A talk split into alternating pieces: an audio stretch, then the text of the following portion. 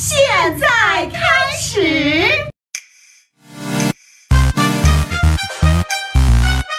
小小吐槽，安安比例。小小明开始吐槽。整整两年前，波波维奇、蒂姆·邓肯、托尼·帕克登上了同一架班机，他们的目的地是洛杉矶，他们的目标是拉布斯阿尔德里奇。然而现在，在七百一十八天、两个失望的赛季之后，马刺队正在尝试让阿德坐自己的飞机离开。根据 ESPN 在周四早晨的报道，马刺队正在积极的兜售这名大前锋。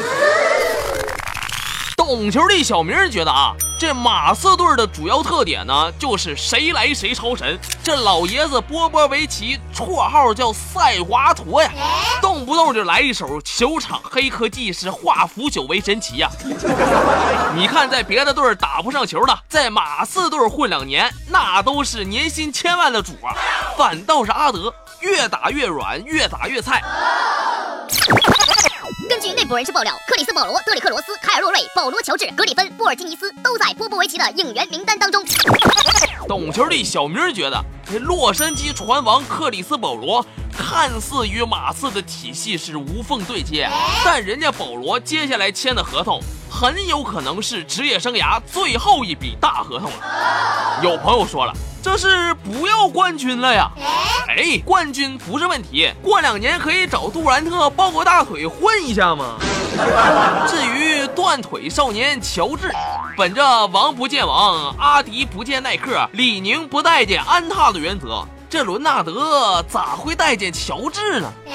至于博尔津尼斯跟格里芬，懂球的小明，咋看这哥俩跟阿德都没啥关系。这阿德跟这俩内线放一起，就像进了少儿组的老大爷。老黄瓜刷绿漆，咱能能不装嫩呢？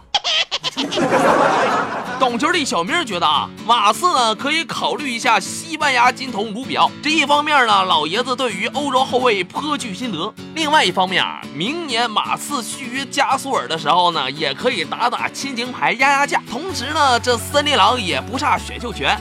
随便送马刺两个也不心疼。